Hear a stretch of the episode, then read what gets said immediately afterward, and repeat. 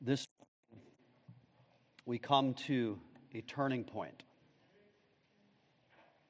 We come to a very profound juncture in our verse by verse exposition of the book of Luke.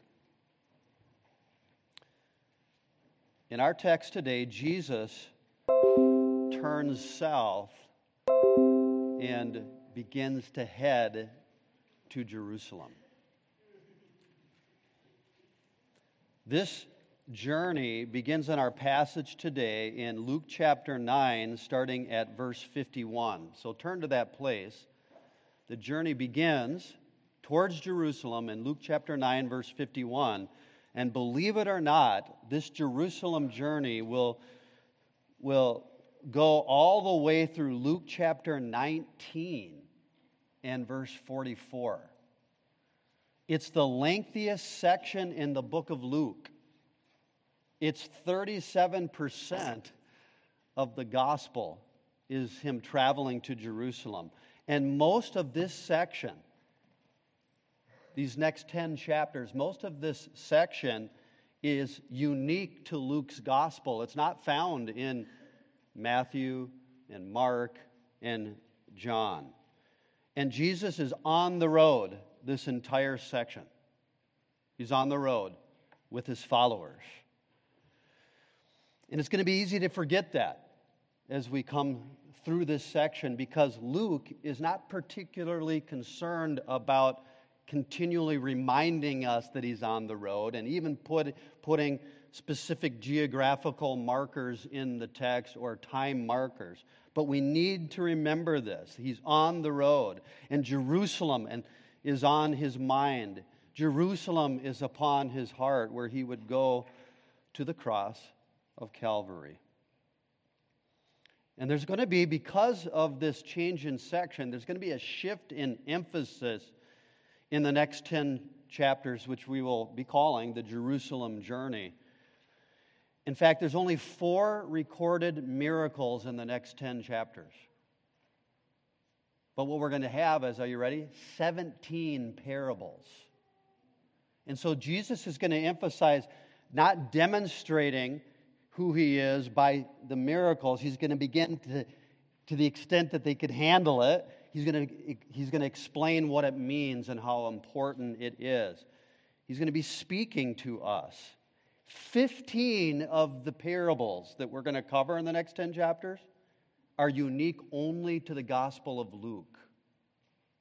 This is a very powerful section in this book, and Jesus is on a mission of mercy. He is on the road to our redemption in this section, and it's so exciting that he's not alone in this. He takes others with him, men and women. He takes others with him in his travels.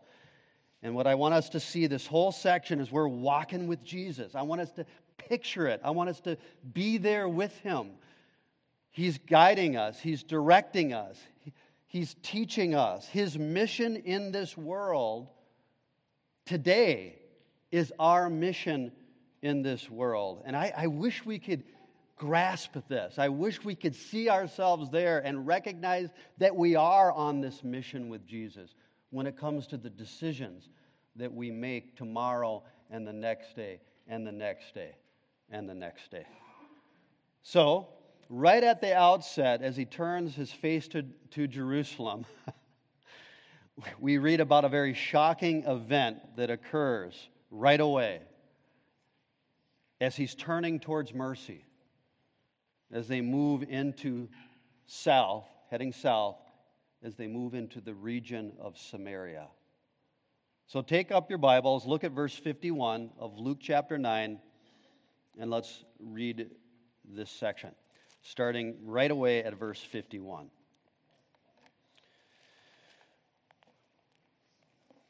The Word of God says this When the days were approaching for his ascension, he was determined to go to Jerusalem. And he sent messengers on ahead of him, and they went and entered a village of the Samaritans to make arrangements for him. but they did not receive him because he was traveling toward Jerusalem. When his disciples, James and John, saw this, they said, Lord, do you want us to command fire to come down from heaven and consume them? But he turned and rebuked them, and they went on to another village. Thus reads the word of the living God. Brothers and sisters, you and I are on the road with Jesus on his mission today. We are participating in the mission of our Lord Jesus Christ. We are following him on his mission of mercy to seek and to save the lost. We are. And what I want to I want to answer this question this morning as we begin the Jerusalem journey. What does this path traveling with Jesus look like? How is Jesus to be followed? And in our passage, there are four timeless principles. It was true for the apostles, and it's true for followers of Christ today. There are four timeless principles of following Jesus, of participating with Jesus on his mission, that are true for the 12 back then and that are true for us today. Number one, so this is all about following Jesus. Number one, following Jesus discipleship will take resolve. It will take resolve. Verse 51. When the days were approaching for his ascension, he was determined to go to Jerusalem. Now, in Luke chapter 9, m- much of Jesus' three year ministry is over. There's only six months left before the cross of Calvary. He could sense that it was coming, and he sets his face to head to Jerusalem because the text says the days were approaching for his ascension. Or that could be translated, the days were being fulfilled. It's, it's the word for fulfilled for his ascension. And so Jesus has the cross right before his eyes his death, burial, resurrection, and ascension to the right hand of the Father, and even the pouring forth of the Spirit. He has that whole Pentecost, once for all redemptive event that would be accomplished in Jerusalem on his mind. And it's going to be fulfilled, he says. We learned as he was speaking with Elijah and Moses on the Mount of Transfiguration, they were talking about the fulfillment of his departure. And here's the other bookend of that event the ascension. His departure and death, all of those events, including his ascension, he was going to Jerusalem to accomplish this, which means it was written about in the scriptures, both the suffering and the ascension and all of it, the resurrection itself. It was written in the Old Testament scriptures, but they were misunderstanding it as the disciples. They couldn't see that there were two comings, a first and second coming. They couldn't understand that the Son of Man, the Christ of God, who would come in power and glory, and they got a glimpse of it, right, on the Mount of Transfiguration that he would come and he would pour forth judgment on this earth. They couldn't understand that now he had come on a mission of mercy and judgment was delayed. And we have to keep this whole context in mind even as we begin this Jerusalem journey. The days were approaching for his ascension. So Jesus is heading to Jerusalem and he's heading for a hill called Golgotha. Are you ready? And a mount called Olives. from which he would ascend back to the Father. All of that was in Jerusalem. Now, how is he going to do this? It's not going to be easy. We're going to find out the next 10 chapters that the trip to Jerusalem was all but easy. And I would say our trip in this world following Jesus is all but easy. It's going to take resolve. Jesus is determined, the text says, to go to Jerusalem.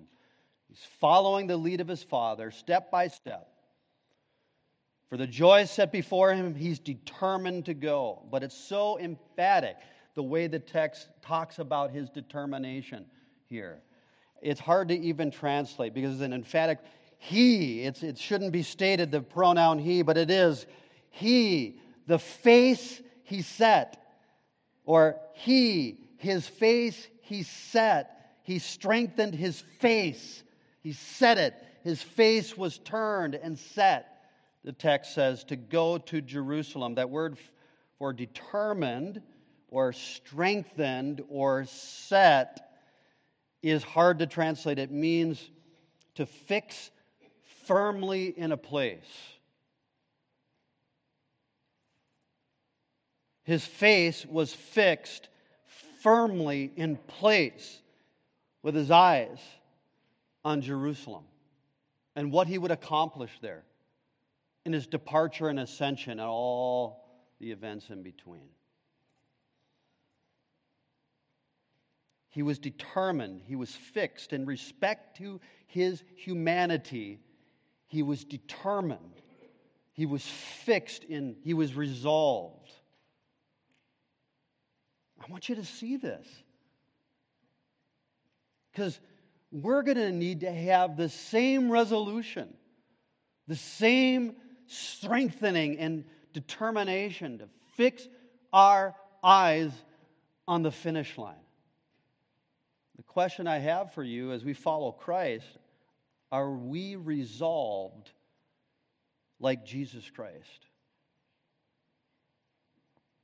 Do we recognize that it's going to take this kind of resolution?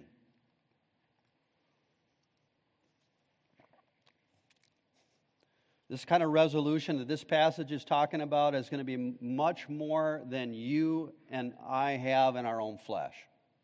This is not pulling yourself up by your bootstraps. We can't get it done. This is going to have to be more resolution than the New Year's resolution that is already over in mid March. Last two weeks. It's not a two week resolution. In fact, I think the way the words are recorded in the book of Luke that there's an allusion, which means like a, an echo in this passage back to the Old Testament scriptures in Isaiah chapter 50 and verse 7.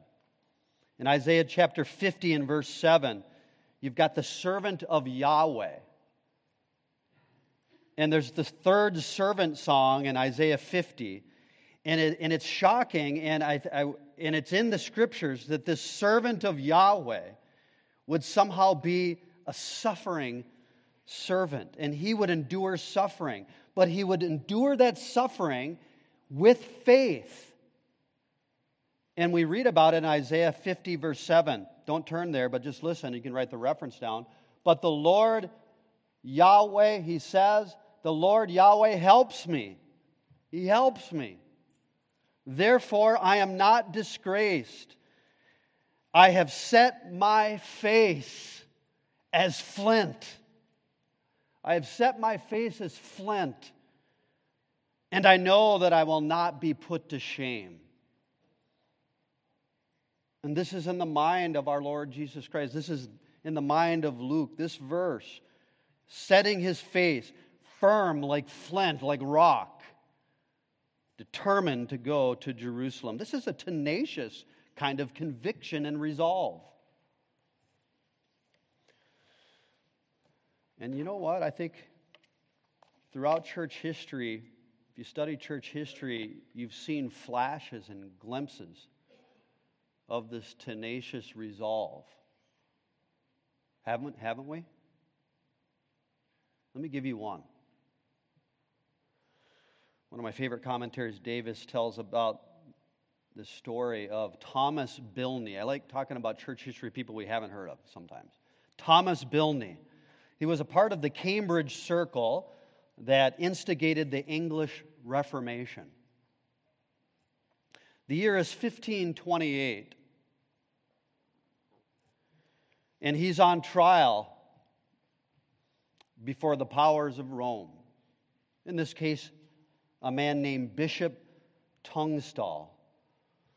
And as he was on trial, Bilney backed away from Jesus Christ.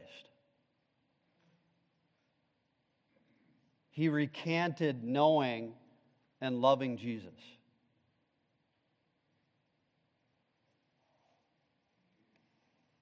And he did that because he didn't want to burn at the stake. Can you blame him? He didn't want to burn.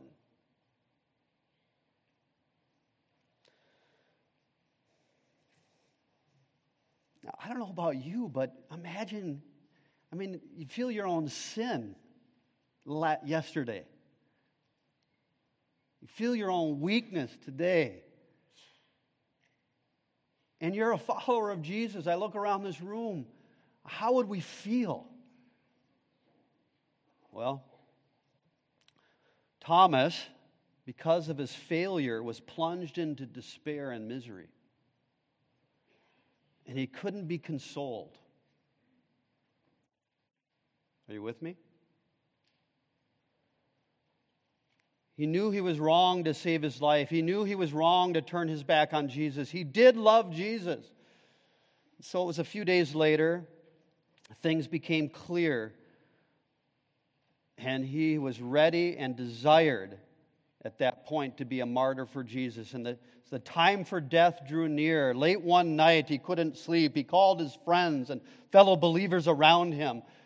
And he reminded them and he warned them how he'd fallen in the past. But then he said this quotes, You shall see me no more.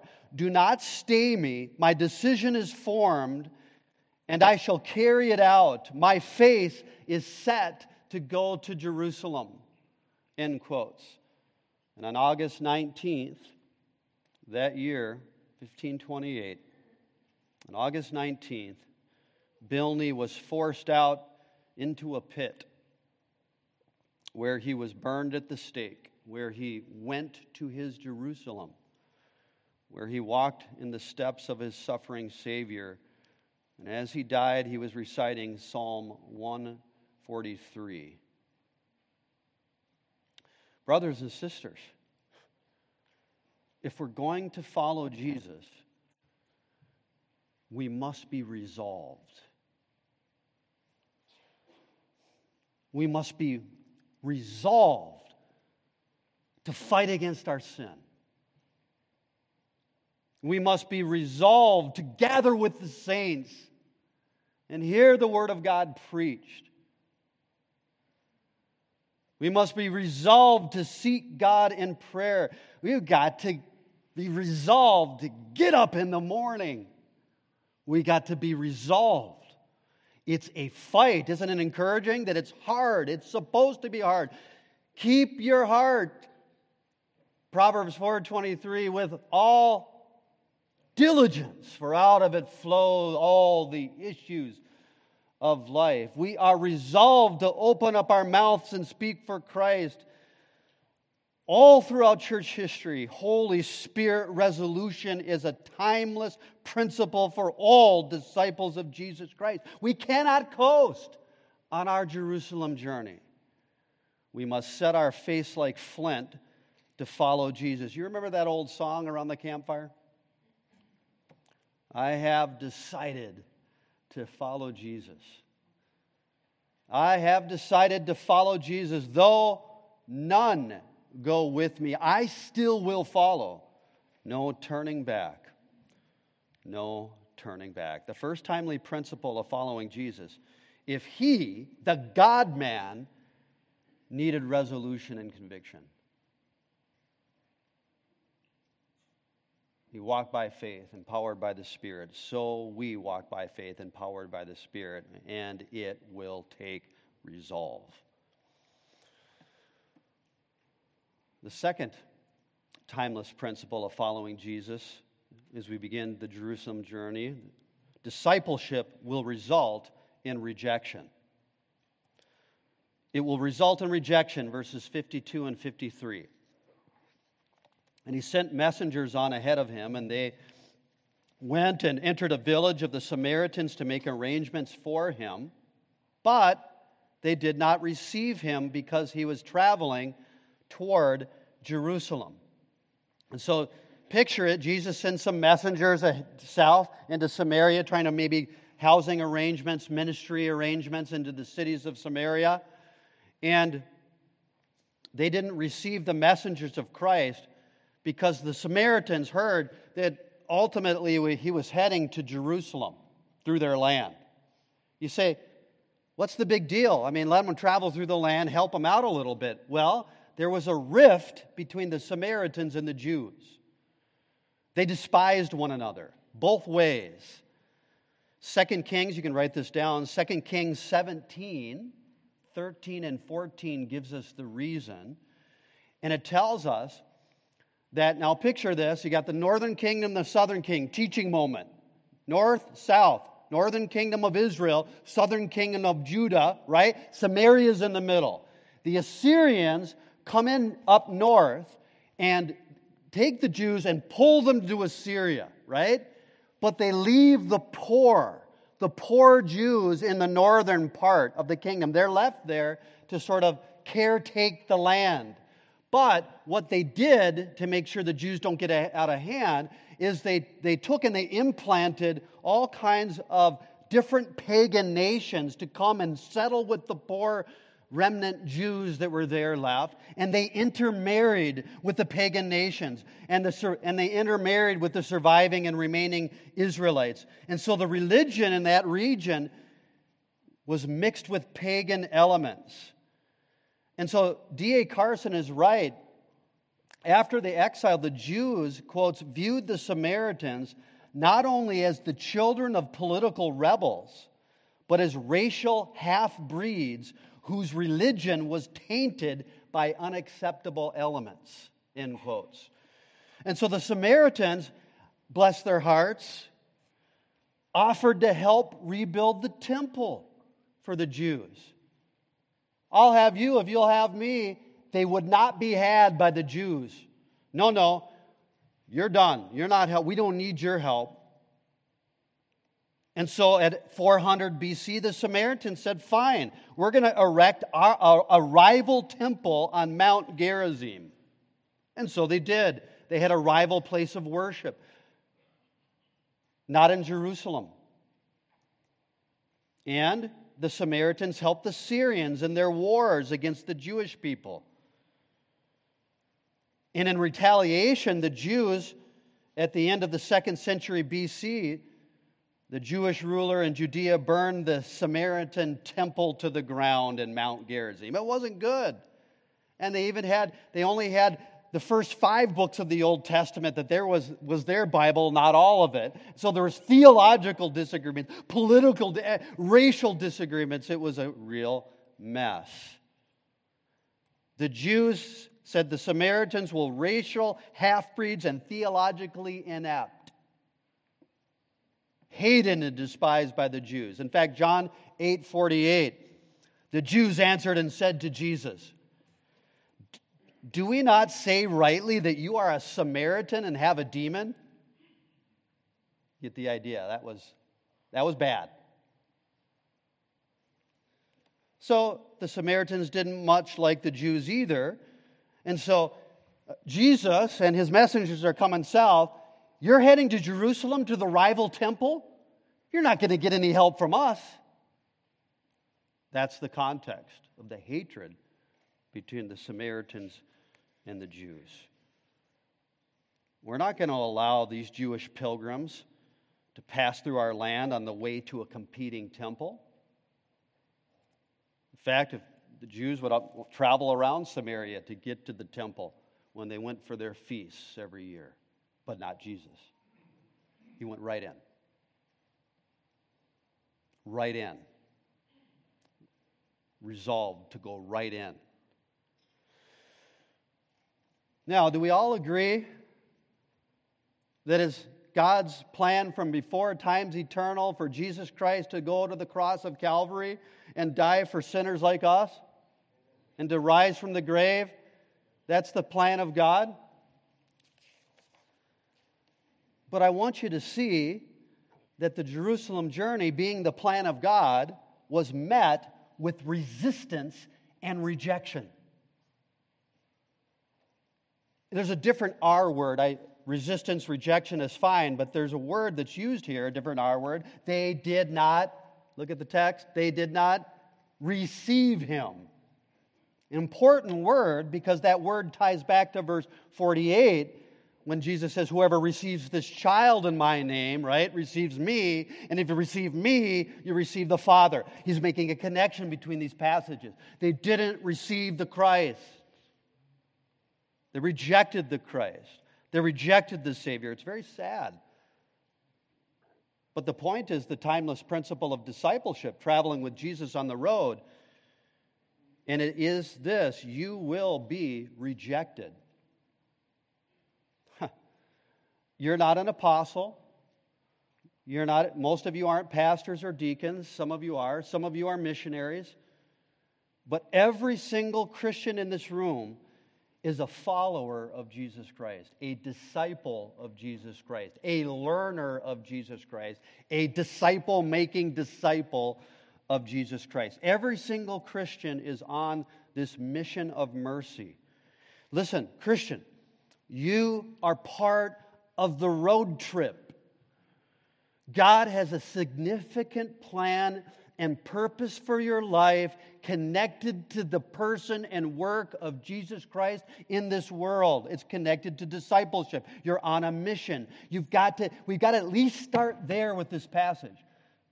Now, hear me on this. We got to shake off the cobwebs. We got to get some, some smelling salts and we got to unplug from the entertainment and get about and the, and, and the, the pursuit of other things and get about the work of the Lord that He's called us to do in the church and in the community and in this culture. But I want you to know that's true. That's right. We don't even, that's not even explained in this passage.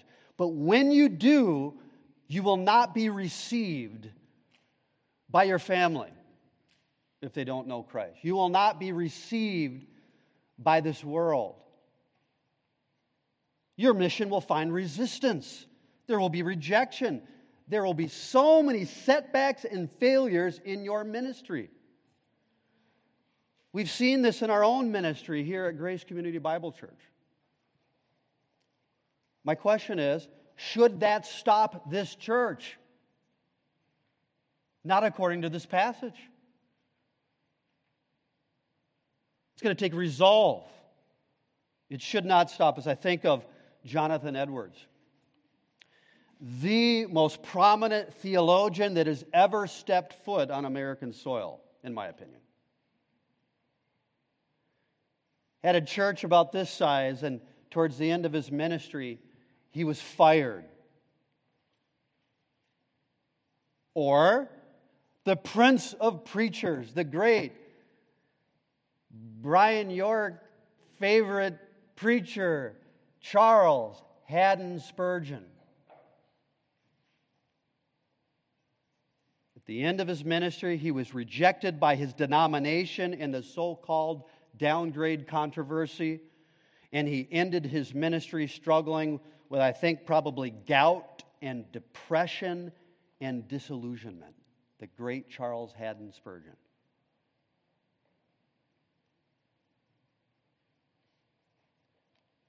I wish we could see that this is a principle of following Jesus. It's not going to be easy. Right out of the gates, we got 10 chapters where the first five verses were met by rejection, rejection by the Samaritans. You will have find resistance if you're as you follow God's call in your life, being on mission as a disciple, making disciple of Jesus Christ with the gifts that He has given you to serve, you will find resistance if you think, if you think, listen, that an easy path is a sign of God's plan for your life, then you're missing the whole point of discipleship. If it's easy and all the obstacles are removed, and you think that that's an indication of God's path, I think we sometimes misread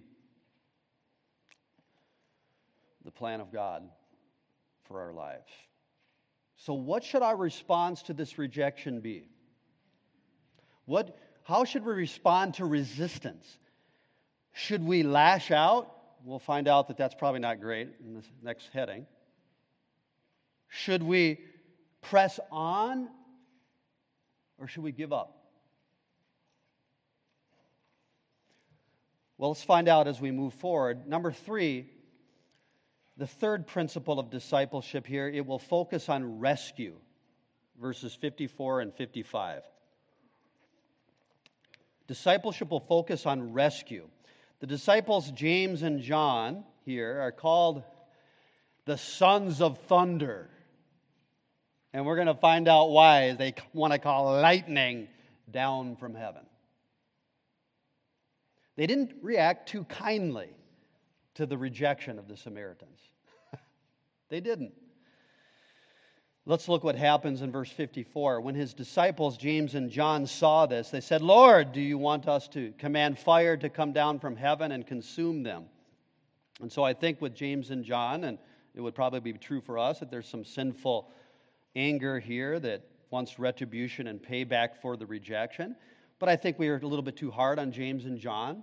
I think there is probably some sinful anger here, but there's a sense of honor for the Christ honor for the name of Christ, the God man, of, for who Jesus is. that is the Christ of God here. He's the one like a son, the Son of Man. Show him some respect. And so these disciples are a mixed bag of honoring Christ and anger. Anybody relate to being a mixed bag?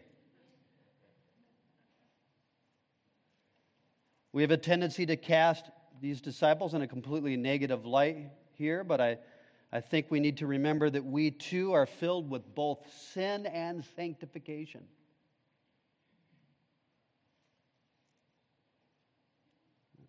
And we have our emotions, and they are real. These, remo- these emotions need to be governed by the truth. How forgetful we are. These say, well, let's call down fire. Let's hinder them. Who's the greatest? This is the context. This is emotional. And their word, and they're, they're speaking and acting in light of their emotions. How forgetful we can be of the truth of the teaching of Christ. How forgetful they were of the truth of the teaching of Christ. I mean, think about it. Jesus has already talked about how to respond to enemies of the gospel just in this book. The first extended sermon that's recorded in the book of Luke is Luke chapter 6, verse 27.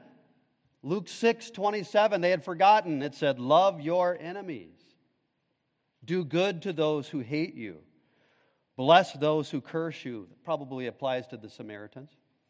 Or, verse 35 of Luke 6, but love your enemies and do good. And then there's the kind of an explanation and do good, just as your Father is merciful, is merciful. And in the same sermon, next verse, verse 37 Do not judge, and you will not be judged, and do not condemn, and you will not be condemned. So Jesus has taught about mercy. There's forgetfulness here. Isn't it true that we need to act, not on our emotions, but we must act, whether we feel a little offended at the Samaritans in our life or not? We have to act on the truth of the teaching that Jesus has given us as followers and learners of Christ? Well, they forgot. And we forget. If we remember, perhaps we'd react differently instead of calling down fire. Now, there's something more here. Wish I had more time. There's something more here. I would love to study this further. In the disciples' defense, there was some Old Testament precedent for fire being called down from heaven. We read it in our scripture reading, remember? 2 Kings chapter 1. In that place, the northern king, right? The northern king of Israel, his name was Ahaziah, he sent messengers to inquire of a false god, Beelzebub, the Lord of the Flies. He's the king of Israel. Sent messengers to inquire of a false god. He had fallen down, he couldn't get up, and he needed healing, and he sent some messengers ahead. Well, Elijah tells these messengers, hold on a second, he rebukes the king. Is there not a God in Israel? Is there not a true God that you would seek the Lord of the flies? And the message, go back and tell your king that. So they turn and they go back to the king and they say, hey, there's a guy who says, you know, you're sinning and doing this, seeking this uh, out. There's a God in Israel. Who was it? Was the guy with this and that? Was it Elijah? So he, the king, the apostate king of Israel, twice sent soldiers to assassinate Elijah, to kill him. And Elijah called fire down, and the messenger and 50 was incinerated and consumed. And it happened a second time, and a messenger and 50 were consumed. And so, they know their Bibles. Let's call down some fire from heaven. Now, this is very interesting because the situations, and we do this all the time in the interpretation of Scripture, the situations aren't exactly the same. They just want to, they're not, the Samaritans are not on the attack mode, they're just not letting them pass through. And admittedly, Elijah is being assassinated by 50 men. That's kind of unfair odds. And Elijah is trying to demonstrate that he has the name and the power of the one true God of heaven at his disposal. And so all of these things are going through the heads of John and the sons of thunder. And there is a similar issue here, though, that, that a worship of false gods, that, that not receiving the true God, receiving the Christ, is a matter of life and death. It's a matter that has eternal consequences. You ought not to reject the true God. And so, with, the, with this in mind, the disciples were zealous to make Jesus known. We want his identity to know. We want everyone to know. We get it. He's the Christ. He's one like the Son of Man. There's lightning that comes forth from his face. We saw it on the great Mount of Transfiguration. They saw a glimpse of his power at the second coming. Bring it, Jesus. Bring the lightning down. Show them who you are. And Elijah legitimized his prophetic ministry by calling down fire, so ought Jesus. But don't forget, and I think this is so interesting, there's a third commander and a third company that comes to Elijah.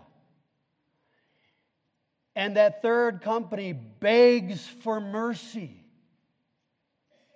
to Elijah. And the God of the universe spares the company. Did you notice that? The echo of mercy, even in the Old Testament passage. They were shown mercy at that point. So, what we have here is the disciples getting something right in their thought about this Old Testament context, but they didn't really understand. They didn't understand that the first coming and the second coming would be separated, and now was the time for mercy. Judgment would come, but judgment would be put on hold. That judgment is associated with the second coming and the establishment of the kingdom on this earth. Now, Christ has come in a mission of mercy to speak the good news of salvation from sin and to seek and to save the life. He has come to withhold the fire of judgment now, echoed in the third group who receive mercy, even in the Old Testament passage, by begging for it.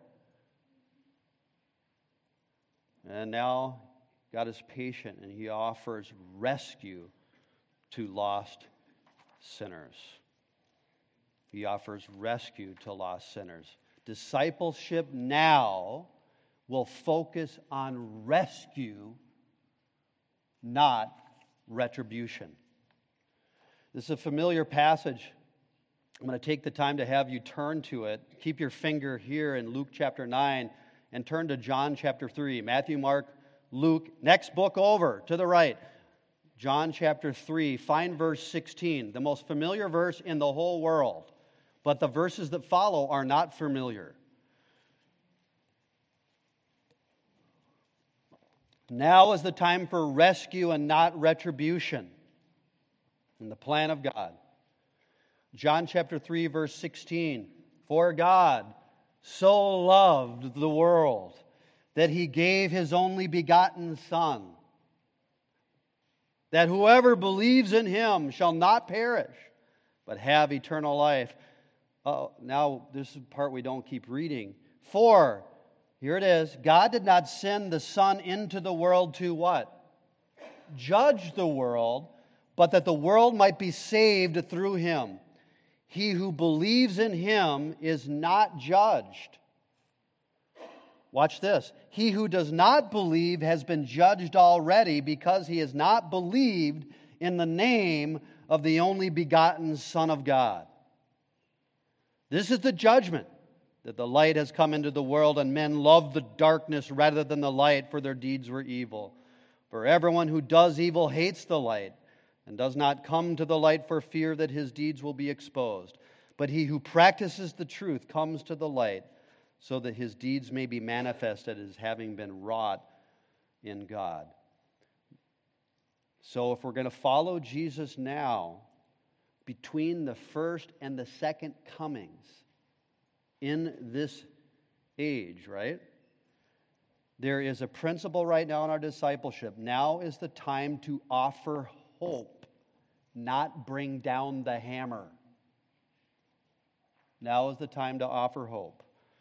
This does not mean we don't call out sin, because the good news doesn't make sense with the context of without the context of bad news.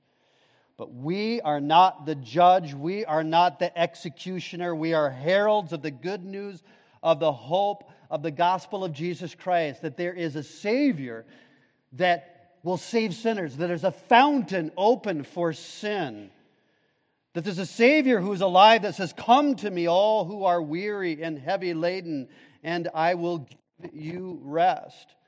And that if you plunge yourself into that fountain, sinners plunge beneath that flood will lose all their guilty stains. We may be upset when sinners spurn the word of God. We're super grieved and angry and upset about the darkness of our culture and the ever increasing hostility of the world when it comes to Jesus Christ. But now is not the time for judgment. We are sent to preach the gospel message, and that includes a warning of judgment. But just like Second Kings, we call for people to beg for mercy to the one greater than Elijah Brothers and sisters, listen to me. Today is the day of mercy. News for a hopeless generation. What great news! It's, it's good news. We offer it freely to those around us. We tell them that now is the time for mercy. God is patient. They may mock the patience of God, like in the book of Second Peter, but God is still patient. There is still a rainbow of the Noahic covenant that is still shining today of hope. Hope for humanity. It's still visible. Today is the day of salvation. Discipleship will focus on rescue right now, not retribution. But understand me, listen to me.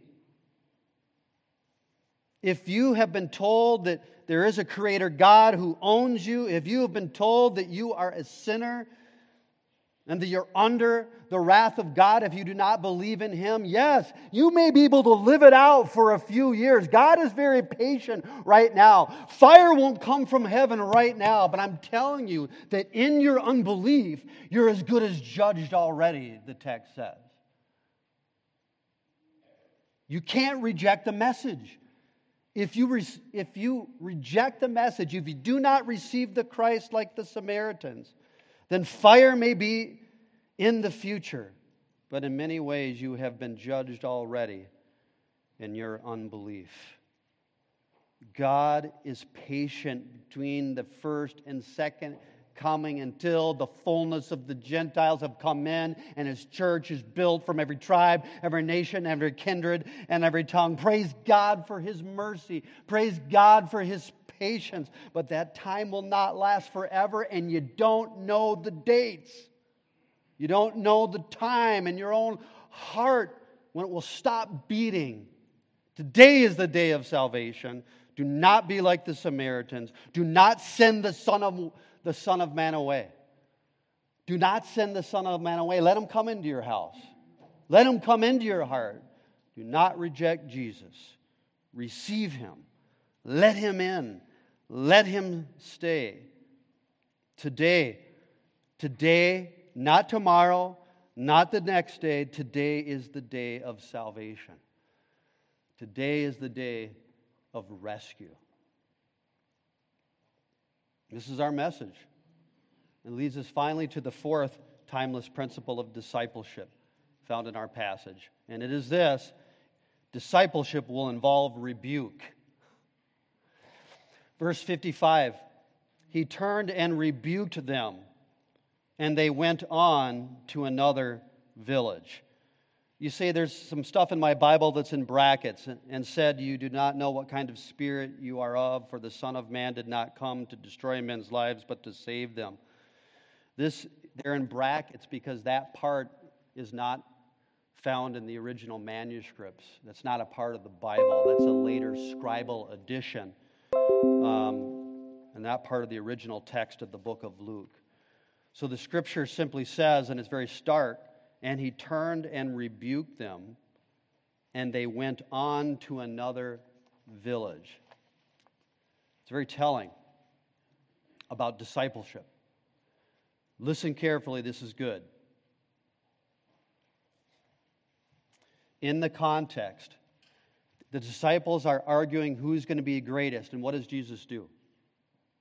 He gives them an illustration and instructs, instructs them. Then the disciples are trying to hinder people, uh, a man who is casting out demons in the name of Jesus. And what does Jesus do? He corrects and trains in righteousness. Now, they really make a mess of it.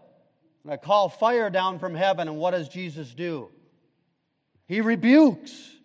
Does that sound familiar in discipleship? The Father's voice booms down from the Shekinah cloud on the Mount of Transfiguration. Listen to Him. Isn't it encouraging that discipleship will involve rebuke? We don't know everything. We need to be instructed. We're not going the right way half the time. We're going to need to be corrected.